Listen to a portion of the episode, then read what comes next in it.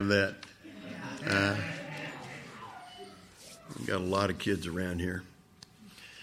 We're still in Hebrews 11. Are you, are you shocked? You know what? We're going to live in Hebrews 11 as long as we live. Because here's, here's the way it begins. Now, faith is, you know this one? Faith is, the, is being sure of what we hope for and certainty of what we do not see. Whoa, that sounds like someone is not real smart, is it? Hebrews 11 begins with that, and then it goes on, as you know, and it gives us this whole list of people who were what we call faithers, or what they have in the hall of faith. And last week we talked about Joshua. Now, I got to tell you, Joshua is one of, that may be my favorite story in the whole Bible. It's, it's ask Iris. It, it, it's so great. I just love Joshua. He was a mighty warrior, seasoned. By the way, just so you know, when he took over the job, he was 80 years old. So here comes Joshua, the mighty warrior and the general, and the first thing he does is he falls before the Lord, and he gives his heart to the Lord. And Joshua, you know, went and, and led all the people into the battle, but he did it by the commands of God, not by his own eyes, the way what he thought was right in his own eyes. And because he did that, it says by faith the walls of Jericho fell. Wasn't by Joshua, was it? It's by faith, by Joshua's faith. The city just fell flat. And But you know what? The faith wasn't just in the people circling the city, and it wasn't just in Joshua. There was a faith going on on the inside of Joshua too, uh, the inside of Jericho too, and that's what I want to talk about this morning. Um, the destruction of that gray wall was incredibly complete. If you've ever, you know, we hadn't seen the movie yet because they hadn't made it, but I have. I've seen it in my head. You know, think about the wall that's fallen down, but there's one part of the wall that hasn't fallen, and there's a red rope sticking out of it. Huh. What's that all about? You know what I call that? I call that the red rope of faith. Because that was the faith that was going on inside of Jericho. We're going to talk, listen to this. Um, it, I, the red rope of faith. Hebrews 11, 30, and 31. I made that up, by the way. I don't know where that came from. By faith, the walls of Jericho fell after the people had marched around them for seven days. By faith, the prostitute Rahab, because she welcomed the spies, was not killed with those who were disobedient. It blows my mind that someone like Rahab would have faith in God enough to save her. How about you?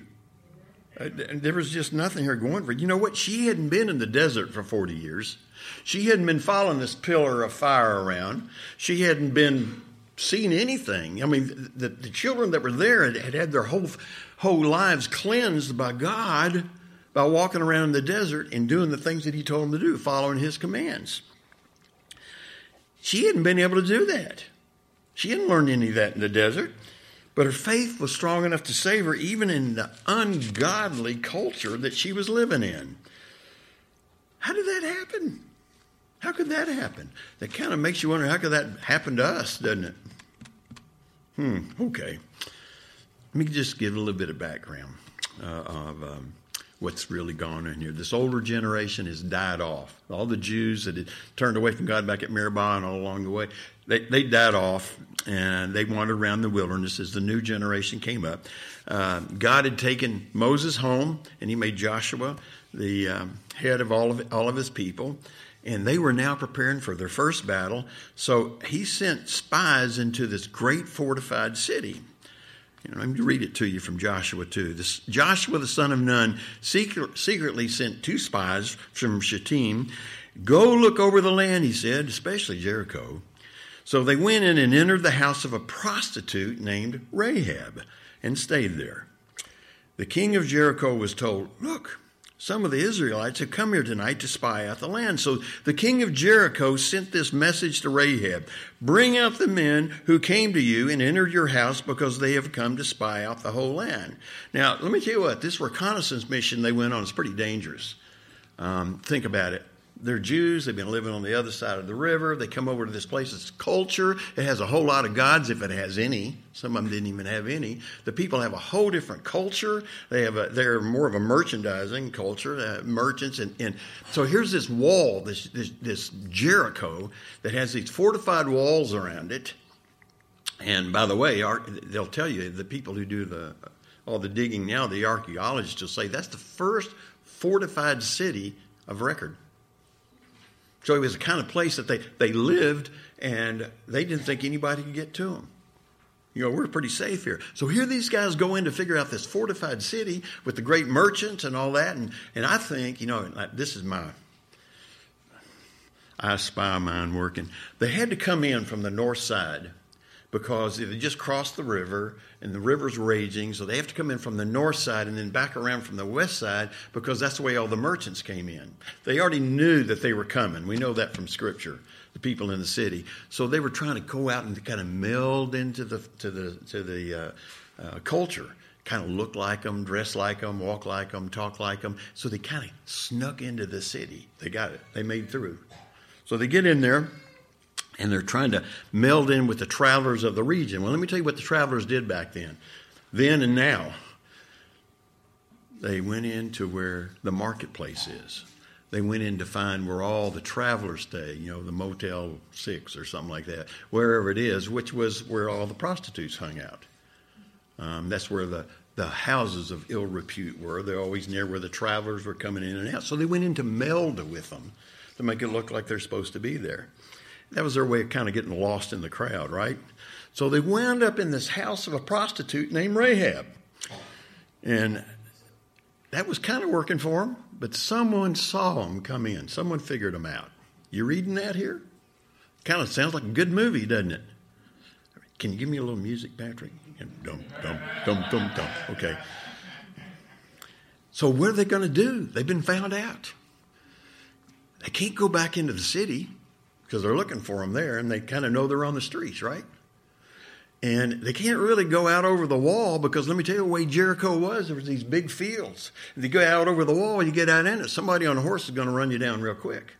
So what are they do? They don't have anything to do. What are they going to do? You know what? They had never planned on being saved by the faith, good works of a prostitute. Whoa, where'd that come from? You know, God's agent were saved by the proprietress of a bordello. A woman who sold her body for money. All the kids are gone, right? We can say that right out loud. You know what? And here's what really blows my mind. If you go back and you look up the story and you read all of your all of your uh, uh, commentaries, all the old commentaries are always trying to cover up who she really was. Hmm, they're not going to let that happen. They're trying to rationalize her identity. But the New Testament is really clear in James and in Hebrews, where it talks about who she was. She, in the Greek, she's a porne, where we get the word pornography. So you know who she was and what she did, right? How could a prostitute's faith that it knew nothing about God be so courageous she would stake her whole life on what God said, what she believed in God, what she hadn't seen. How could she possibly be included in the hall of faith right here, along with, with Enoch and, and Abraham and Moses and, and, and Joshua, even? How does that happen? By faith, the prostitute Rahab, because she welcomed the spies, was not killed with those who were disobedient. The last person, she's the last person in the hall of faith, the final one was a Gentile woman prostitute. Kind of gives us hope, doesn't it? It really does. Rahab's faith, a prostitute's faith, is given as an example for all who desire to come to God and to please Him with their faith. Hmm, that's really humbling. You know who those people are, don't you? They're sinners like you and me and she's in the list. Whoa. Three things I want us to see here that, that, that I think we can learn from, from her faith. One is that the, uh, her, the, the work of her faith, see how it is and how, how it manifested itself. And another is how it was developed in her life. That's something I'm always interested in. I'm seeing here in all of us how our faith is developing, even though we blow it every day. Anybody here not blow it this week? Yeah, we all do blow it, don't we? We'll talk about that another time, maybe all the time. yeah. And then, but here's the thing she clung to her faith, she kept her faith, and she clung to Him, to God. and look at what happened. We're going to talk about that in a minute, too. Here's the one that's really been bothering me a long time as, I, as I've pondered this story over the years. Uh, things that, these are the things I want to forget, and I hadn't been able to. Rahab's first work of her faith was lying. Does that bother anybody here? Bothers me. Listen to this. But the woman had taken the two men and hidden them, and she said, Yes, the men. This is what she's telling the guards that came from the king. She says, Yes, the men came to me, but I did not know where they came from. Lie one. At dusk, when it was time to close the city gate, the men left. Lie two. I don't know which way they went. Lie three. Why don't you guys go get them now? Go after them. It says, you know, if you really hurry, you can probably catch them. But she had taken them up to the roof and hidden them under the stalks of flax she had laid out on the roof. the first works of Rahab were lies. I've got a big problem with that. Don't you? How do you figure that out? How do you rationalize it? So, does this mean it's okay to lie, Lord? If I, as long as I'm doing it for you, as long as I'm doing it what, what, what I think, let me tell you what I believe with all of my heart and all of my reading and all my study that God is truth. God is perfect, and He's not going to allow a lie to stand in front of Him. That's why Jesus stands in front of Him. Jesus says, I am the way and the truth and the life. So that's why Jesus intercedes for us. So and there, is a, there are other things. Think about Abraham. Abraham lied, didn't he? Lied about Sarah. I mean, there's, there's lots of recorded lies in, in the uh, uh, Bible. But God's word always condemns it. Lies. It never approves of lying or any of that. So, you know, even Jesus' life is perfect proof of that. And that's who we're supposed to model, right? It's who we're supposed to remember, like we just did. He was perfect truth. Okay. But Rahab's calculated lie. I'm trying to make this fit. Help me. You know, I'm going to bend it to fit and paint it to match somehow, right? Because I'm human. Um, Rahab's calculated lie actually was an incredible act of faith. Do you know what she put up? What she risked? She risked her whole life for sure. She risked her family's life. She risked her business. She risked everything that she had. She really didn't have a belief system, but she didn't care. She believed God. And even though she did some things wrong, I think God knows what her motive is, was. And that is that he was she was following him no matter what. Aren't we like that sometimes? You know, sometimes I've seen it in several people here. Sometimes we say, you know what, I'm going to do exactly what God wants and what He said to do, no matter what even though it may not have a foundation under it that's actually there. But we're working out our faith with fear and trembling, folks, all of us together, aren't we? And you know, I've said this a million times before. We're all in different places together, but we're all with Him. And that's what we're doing walking together. So when you weigh Rahab's lie against the, the backdrop of her pagan culture, she had no way to really understand who God was. I think we can see a little bit clearer how she got there if we understand that. Um, godly morals, and it, it, you know, godly morals are really radical. We have a whole movement of Christianity. It's called, you know, this radical Christian ethic. Um, yeah, it is radical when it's compared to the world. Uh, they weren't part of her pagan mind. She didn't know any better. How's that different than people around us? that think, oh, yeah, okay, I've gone to church. You know, I've heard, have even heard some sermons on the radio. But do they really understand the God of truth? He demands a lot, doesn't he? He demands our faith. He demands our obedience. He demands so many things from us. And yet we're saying, yeah, okay, but as long as it's not uncomfortable. Isn't that what happens a lot? I'm afraid that happens too much.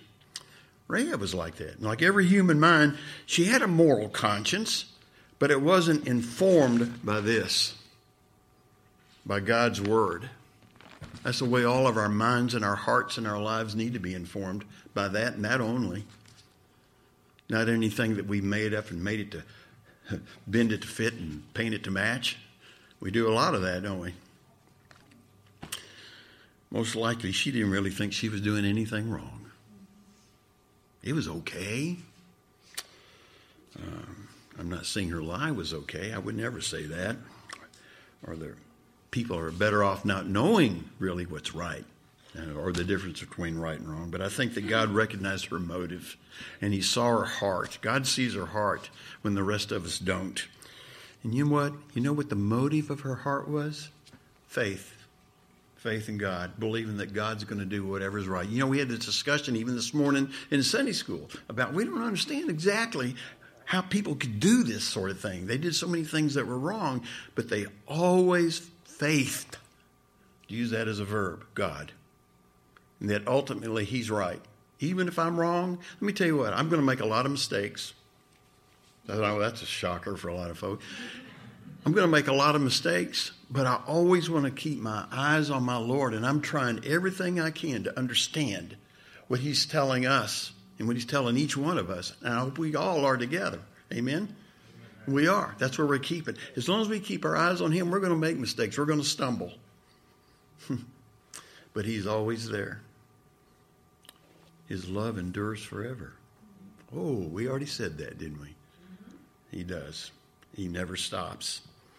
So, look, here's a lesson I think for us here in our community and our culture around us is that we have to be sympathetic and patient um, with the character of recent converts.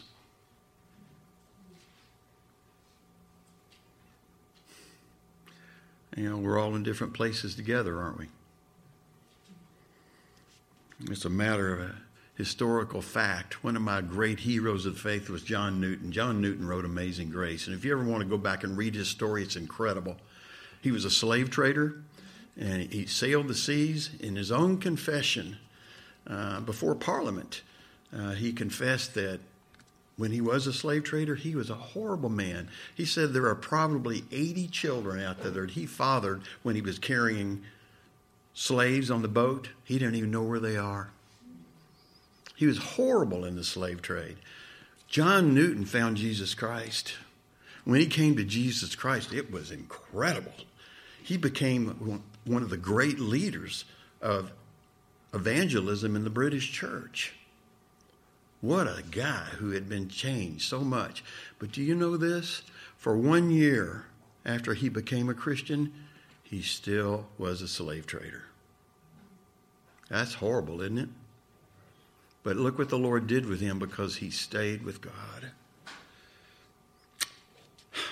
God's changing us all, isn't he? And I can tell you this, it, we'll get into this some other time, but when you come to Jesus Christ, you are done. He has accepted you, He has received, and when you've received Him, truly received Him into your heart, and you're, you're saved before God. God sees you through Jesus Christ's eyes, but you're still going to make mistakes. That's part of the sanctification process with us growing. Some grow faster than others. Some don't grow at all, I'm afraid. But you know what? We're here to bring glory to our Lord and Savior Jesus Christ. That's what this sanctification is all about. I am so glad to be worshiping and walking with so many people here who keep their eyes on Christ all day and all the time. And that's, that's what we're working out here faith and sin, you know, mingled with this this conscious contradiction that's going on, it, it, is the new life. That's part of living here on this earth. You know, it seems that everybody, I don't know of anybody who doesn't bring a lot of baggage to to the world when they're saved. We all have baggage, don't we? And we all carry it with us. Well, let me tell you what, Jesus has taken all that baggage away, and He's working on taking it all the way as we walk. You know what? Real faith is tainted with sin. We all have a little bit of sin, even in our faith, don't we? But I don't know about you, I'm never giving up. My Lord's never given up on me, and I'm not going to give up. We should be, I kind of got this from James. We should be slow to judge sin and quick to perceive faith. Did you hear me? We should be slow to judge sin but quick to perceive real faith. The classic symbol that uh, revealed Abraham, uh, Rahab's great faith was that scarlet cord. Now, there's a lot we can say about that scarlet cord. It was hung out of her window from the outside of the city, from the inside of the city to the outside of the city. Did you get that? That scarlet cord. There's a lot of things you can do with that. Let me tell you one thing that the nerd discovered. The Hebrew word for rope and hope is the same word. And it's used more for hope than it is for rope. It's a three corded strand, all that kind of things they use. If you read through the Bible, you'll, you'll find all of that. Um, so here was someone who had this the, the red rope was something that the archaeologists believe was the sign um, of a prostitute's house. You know, kind of like the red light now. So I guess she lived in the red rope district. Yeah. But but but but that that was that that same word is rope for hope, and you can do all kinds of stuff with that. But she actually had the hope, didn't she? Her hope was shown to the outside world in that red rope. Of course, we do a lot with that as theologians like to play on that, that that red rope is the red cord that runs all the way through the Bible, which is the blood of Jesus Christ. You know, you and I have that red rope of hope, don't we?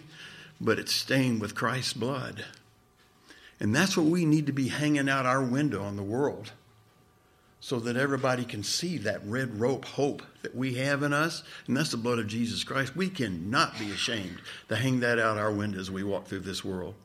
We need to be bold with it and show the world all around us that Jesus Christ is our Savior and our Lord. I'm not, I'm, I'm not ashamed of the gospel. It's the power of Christ and salvation for all who believe, so there's no reason for us to be. Whether we like it or not, or we want to explain away that red rope, that shows us Rahab, Rahab's faith, right? And it showed it to the rest of the world. You know what? He, she was naive. She was uninformed, but she still placed her faith in God, in what she had heard. And uh, you know what? If, look what happened. If the Israelites failed to return and conquer the city, she was going to get found out, wasn't she? Look at the risk she was running that red rope hanging out. And she completely believed that the judgment was coming and that salvation was hers because of her faith, that that would save her. So she let down that scarlet cord in complete, sold out trust in God. So she stood alone. Now listen to this. This is where you this is where it looks like you and me. She stood alone against her culture. Who are we? Oh, but we live in a Christian nation. We're a nation under God. We're all together, right? Huh. Not true, is it? And I'm not, that's not a political statement. Please don't take it for that. She stood alone against her culture, something that not many people around here are willing to do. And she, like all the, the Hall of Faith members, all the inductees to the Hall of Faith, before saw the unseen when no one else could. That's you and me, folks. You know Jesus Christ personally. He's alive, yay? He's alive, so what do we worry about? He's the one that the people around us need to know. James tells us something really interesting. Um, he says that faith produces works. That's what this faith did. That's where I want you to see this. And he gives two examples of faith turning out works. Let me just read it to you and see if you can figure out who it is. He says, You foolish men, do you want evidence that faith without deeds is useless? Wasn't our ancestor Abraham considered righteous for what he did when he offered his son Isaac on the altar? You see that his faith and his actions were working together, and his faith was made complete by what he did. And the scripture was fulfilled and says, Abraham believed God and it was credited to him as righteousness. And he was called God's friend, even though he was a sinner. You see that a person is justified by what he does and not by faith alone. It's what he does with that faith. In the same way was not even Rahab, the prostitute. Well, here's our other example James has given. Rahab, the prostitute, considered righteous for what she did when she gave lodging to the spies and sent them off in a different direction. As the body without the spirit is dead, so faith without deeds is dead. Our faith needs to be turned into works. God has to do it. Our Lord and Savior, the Holy Spirit leads us to do that. We can't go doing it on our own. But James is saying that Abraham demonstrated his faith at a really great cost. He willingly offered up his own son. And Rahab's faith was also cost, costly, wasn't it? She risked everything she knew. So here's the thing we need to know from this faith is not an intellectual process. A lot of people think, okay, if I can just read this and I can understand this word for word, you know, it's something that's going to just get burned into me, and, I, and that's my faith exhibited. Uh uh Faith can't stop there. It's not just it's just not something you do academically or intellectually or you prove it academically. That's not it. True faith brings action. Even when it costs is that the kind of faith we have? How's your faith? Is it bringing you to action? You know, what can it be seen by your actions, the way that you you, you interact with anybody around us, even in, in our uh, grocery store? I love going over to shoppers. They're always surprised when you just mention something. Say something like, "Praise the Lord, Lord's good today, isn't He?" Woo! Watch what happens. It's okay. It's okay. We want them to know, don't we?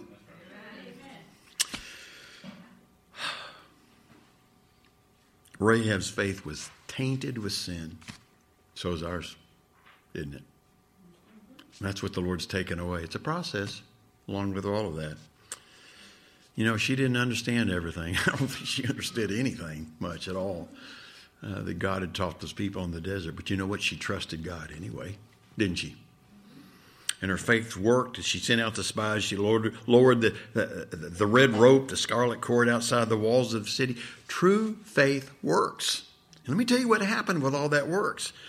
You know, we wonder, where did Rahab get that? Can you not just, didn't that just keep coming back? How did that happen to Rahab? Um, here's what I think. You want to hear my opinion? Back then, but you read read what the archaeologists have dug up, and you read what all the historians have written down.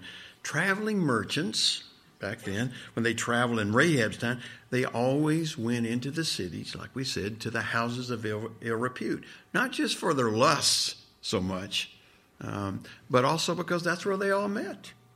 They all gathered around, you know, tipped a few, did whatever, you know, and, and talked about business. They talked about what's going on in all the rest of the world. That was kind of like their internet. You know, here's how you bring everybody together and, and know. And they told war stories. And uh, I believe that she repeatedly heard, and there are archaeologists who, who, will, who will back this up too. I believe she repeatedly heard of this marvelous nation which had been coming across the desert that God was leading, that God was the one who'd done all these incredible miracles. I think she heard about that. I think all the merchants did too. And um, it's true. I think Abraham, Rahab heard there's only one God. And that's the one who was leading them through, and he was doing some incredible things out there as he's leading his children. You know what? She heard bits and pieces about it. I don't think she heard the whole thing but she heard bits and pieces about them, and, and, and I think she also heard about their ethical code. One thing you know about this new generation that came off the desert, they had, they had a moral code, they had ethics. They didn't really do all the things we read later on in Sunday school about what they did. Woo, those guys really, wheels came off of that wagon, didn't it? but she heard about all that. She heard all the things about God, and she placed her faith. I think that made her holding that up against where she was. She knew that she had a horrible life. She was she was in deep sin. And it was time for her to know about the morals and the ethics of this God who was saving all of his people. And I think all of this together made her open to the truth and faith. Now, let's bring that back to where we live. We have a lot of desperate people out there, folks, all around us, not just here in Essex, throughout our whole country, throughout the whole world, if you want to go out and travel. You know, they need to see that our God is real. Yeah, we make mistakes and all that, but I'm doing everything I can to be moral in His eyes, not just His moral code, but to have my faith in Him because I know His love. That love that endures forever. I think her fear contributed to the formation of her faith. Her faith was being developed. I think she was afraid. Everybody here has come to a point, a realization where they feared God. And you have to come to that point where you know, I'm not going to make it without Christ. Perfect love casts out all fear. 1 John 4. It does. You place your faith in Him, know His love, and He gives you all the strength to endure through all of that. You know what? I think Rahab knew she was a sinner.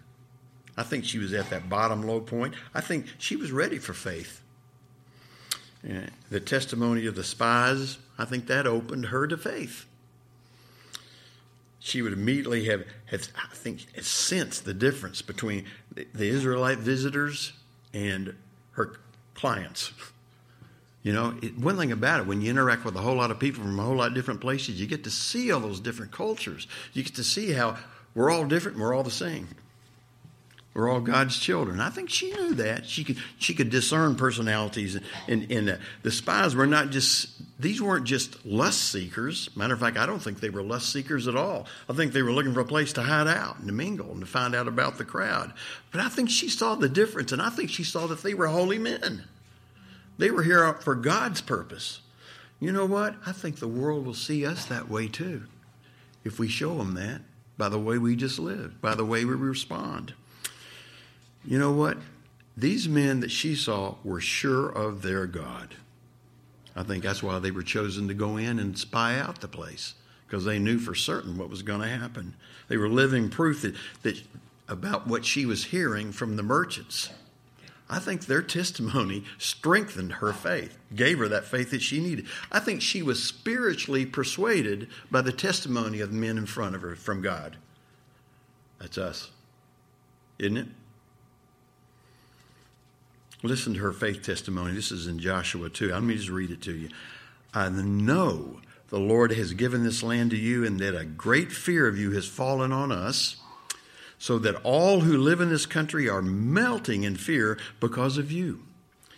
We have heard how the Lord dried up the water of the Red Sea for you when you came out of Egypt, and, and what you did to Sihon and Og and the, the two kings of the Amorite east of the Jordan, whom you completely destroyed. When we heard of it, our hearts melted, and everyone's courage failed because of you, for the Lord your God is God in heaven above and on the earth below. What a testimony! And that was hers. You know what? Jericho had stood for hundreds of years. And like I said, architects will tell you, still today is known as the, the earliest fortified town on earth. I didn't know that until I read this. Kind of cool city thought it was invincible. Nobody's going to get to us.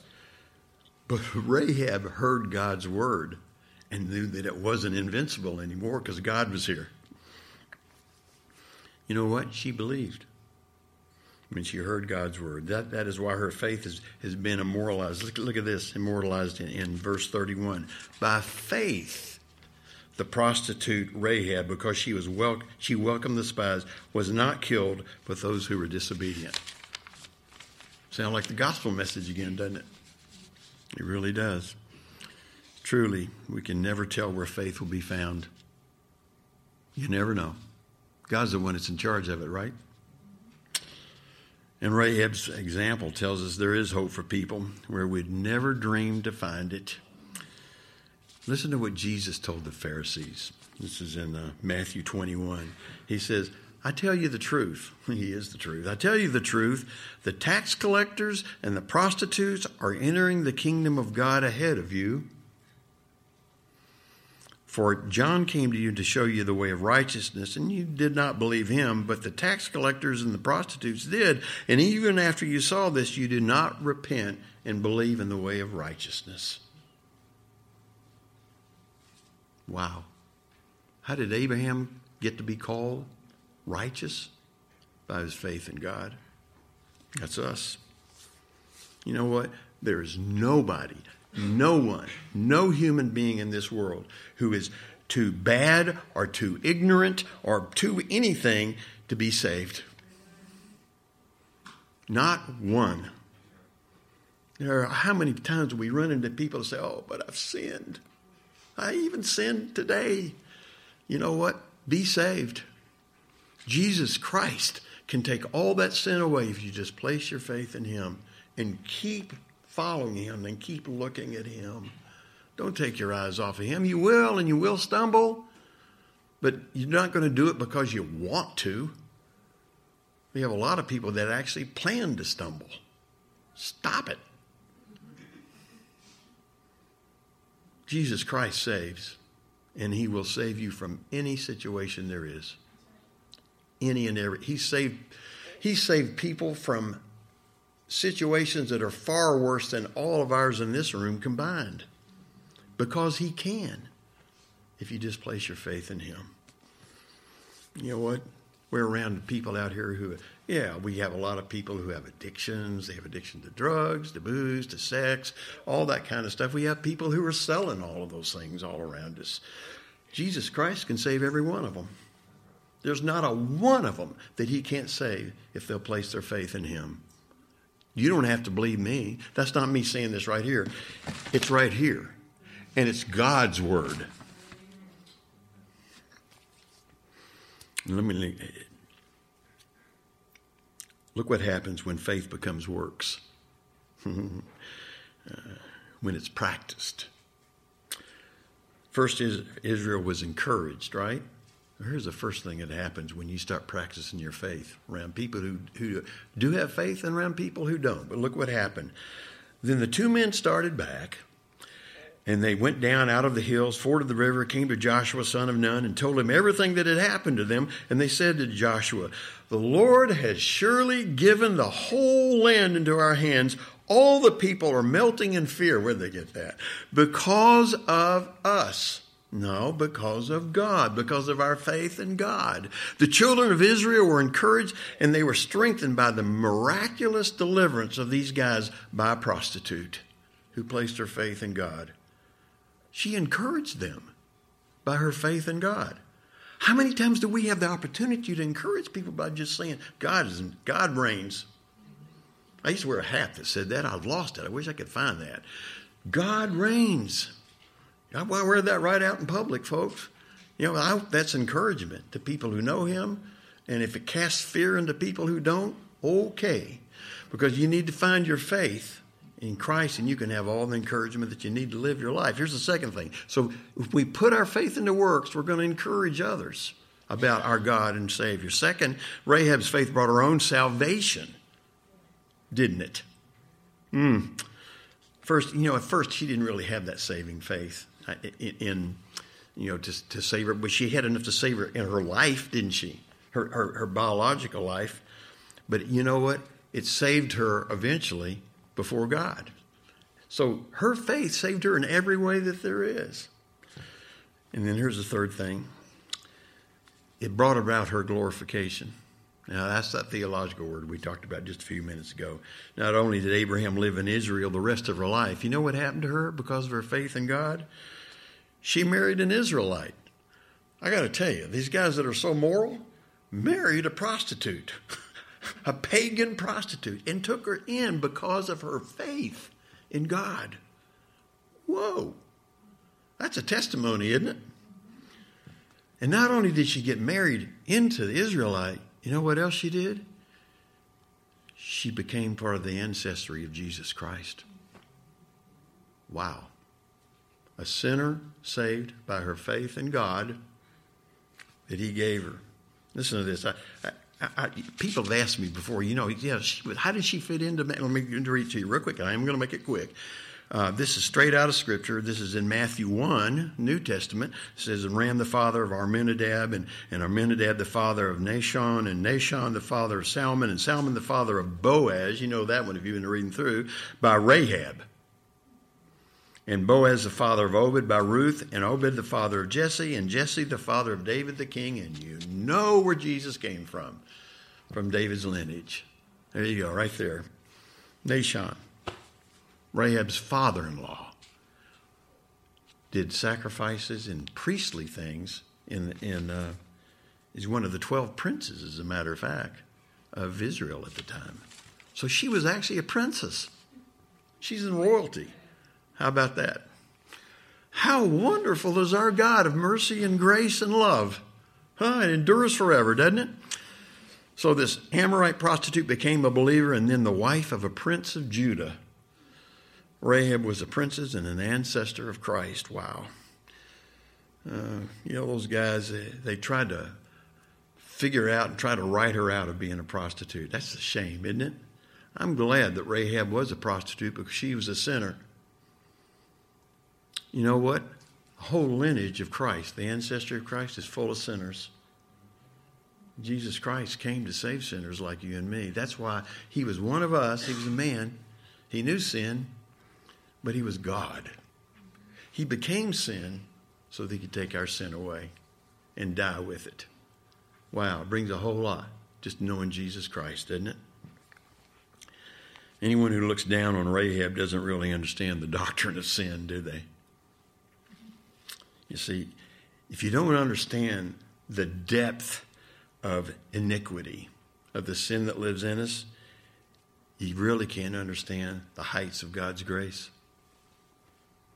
Did you hear that? If you've never come to the point in your life where you felt like you were totally and completely depraved and lost and, and in sin, then you really can't understand what Jesus has done to save you from all of that.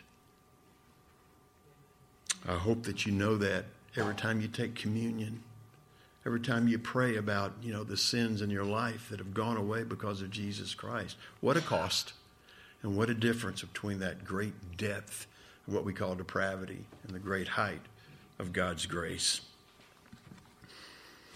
All of us stand in Rahab's place in front of God, don't we? And many of us are even worse when you really get down to it. She had, she had very little knowledge, if any knowledge of all, right? You and I are flooded with it. With the knowledge of God and His power and His grace and His love and His mercy. She didn't understand but she was still that she was really under God's judgment, and yet she still sought His redemption through her faith.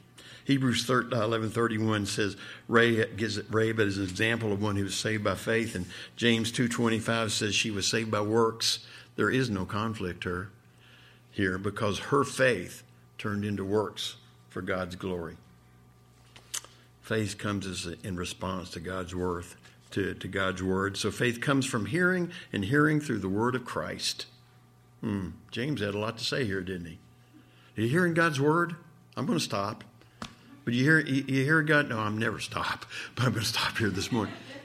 Do you hear God's word? Yeah, that's what we're here to do. We have such an incredible advantage over Rahab, don't we? We get to have this thing with us. How many of these things do you have in your home? You know, pick it up, read it all the time. We had this. She didn't.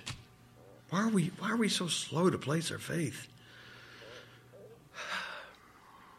And here's the thing the message that we're here is not just about judgment, it's about love and salvation. For God so loved the world that he gave his only Son, that whoever believes in him shall not perish, shall not die, but have life everlasting. For God did not send his Son into the world to condemn the world, but in order that the world might be saved through him. Wow. Here's another advantage we have, besides God's word and having it all the time, is that around us and around you sitting here this morning are other people of faith. We get to walk together. We get to be encouragement to one another, don't we? Oh, I pray that you will. We have a, you heard a while ago in our prayer requests. We have a lot of people that have been they're hurt during the week. Can you imagine that? They're hurting when they're not here not able to tell us. We all get to hurt, and we all get to share our problems and our walk. And I got to tell you, sometimes it's hard to even counsel someone who's fallen. But you know what? We do because we place our faith in Christ. He's the one that's already overcome it. So when someone's fallen, or or when somebody's their faith, they they're not focusing on Christ, would you go and run to them and pray with them and point them back to Christ? That's what we're here to do as brothers and sisters in Christ. There are people here who pray for us, there's people here who will counsel us, and no one is better than anybody else. We're all in different places together in Jesus Christ. And here's the thing the quality of that life draws all of us upward together in unity. That's one thing I pray for all of us all the time that we all can be in lockstep. We can all be in unity in Christ. Our advantages over Rahab's in forming our faith is huge. It's really far beyond hers. And know this God does not expect perfection from us. That's what Jesus is all about. He's the perfect one, and we are to become him. You know, that concept is in the Bible, and I'm hoping maybe we can maybe preach through that. But you know how many times it says, I want to become Christ? You know how many times it says that we are in Christ? 168. I counted them. 168 times it said that we are to be in Christ. Wow. That's where we should be, and that's where we are to be all the time. He doesn't expect us to be perfect, but He loves us. His love endures forever. He endures us with His love, doesn't He? For steadfast love endures forever. I hope you remember that. You know, if you get in a little place here you shouldn't be, remember, His steadfast love endures forever. And your faith, you need to place in Him no matter what you think the consequences are going to be. You know the truth? It's right here. Place your faith in Him and in His truth. Here's the thing He expects us to act on that faith, to do something with it. You know, even if it's just one step at a time. I don't know about you, there's been times in my life I take one step forward and think, whoops, I tripped and fell backwards. You know, that happens, doesn't it? But you know, I'm going to get right back up and take another step forward you going to do that? We're all doing that together, I pray. You know, He expects a faith that works. And that's what we do with our faith. And at the end of our faith works, we become not only beneficiaries of Christ, but His blessings. You know what else we find out through Rahab? We become part of the royal kingdom. She became a princess in God's kingdom. And you and I become God's children. Christ's brother, the one who follows him, the Lord of all lords, and we're part of that royalty, part of that kingdom. Oh, that's what happens when we put our faith to work. He calls us brothers and sisters, and he even calls himself his elder brother. We've made royalty and we'll reign with him forever and ever by our faith. Amen? Amen. Lord, I thank you for what we learn right here and what we see in your word. Faith, Lord, that endures. Because, Lord, we place our faith in you, the one who lives forever and whose love endures forever. You never stop loving us. You never stop pouring out your mercy on those, Lord, who love you and look to you through it all. Lord, I thank you for this example we find in Rahab, a sinner, just like everybody in this room, but Lord, a sinner who placed her faith in you. Lord, I pray that everyone here meeting with us this morning will strengthen their faith by placing it in you, Lord, in all that we do. Knowing, Lord, you never let go. Lord, may we never let go and keep our faith in you, Lord, for your glory. Lord, may you turn that faith that we have into works that are empowered by you according to your plan. Lord, it's you we love. It's you where we deposit and leave our faith. You be glorified, I pray. In Jesus' name, amen.